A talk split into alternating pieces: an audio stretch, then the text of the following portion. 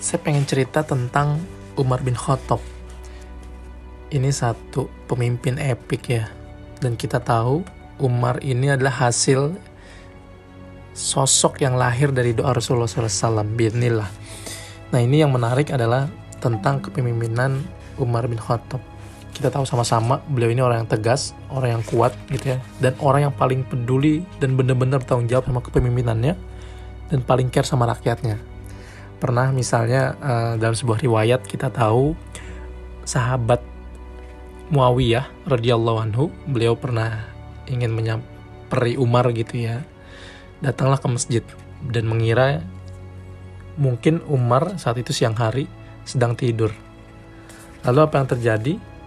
Ternyata ketika sampai di masjid Umar itu nggak tidur gitu dan masih kokoh dalam kondisi terjaga Lalu kata Umar yang pernyataan yang dikenal oleh sejarah, beliau bilang, jika aku tidur siang, itu berarti aku menyanyiakan hak rakyatku.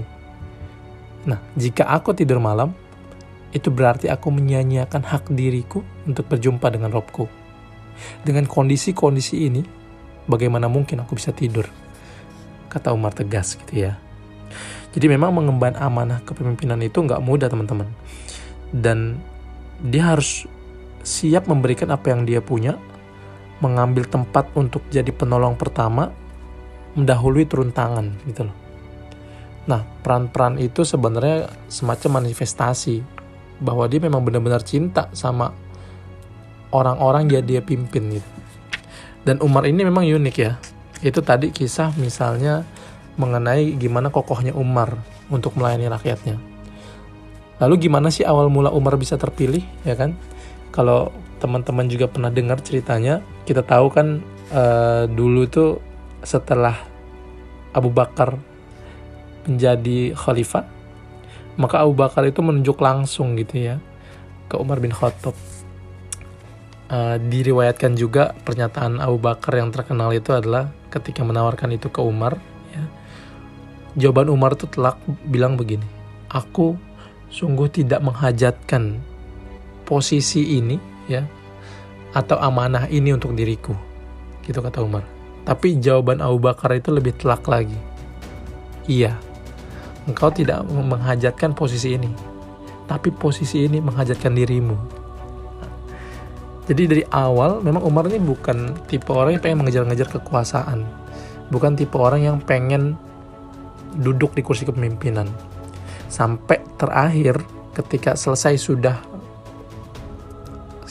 skenario kepemimpinan Umar yang luar biasa itu akhirnya beberapa sahabat itu sempat ingin memilih anak-anaknya Umar bin Khattab menjadi salah satu penggantinya begitu ya.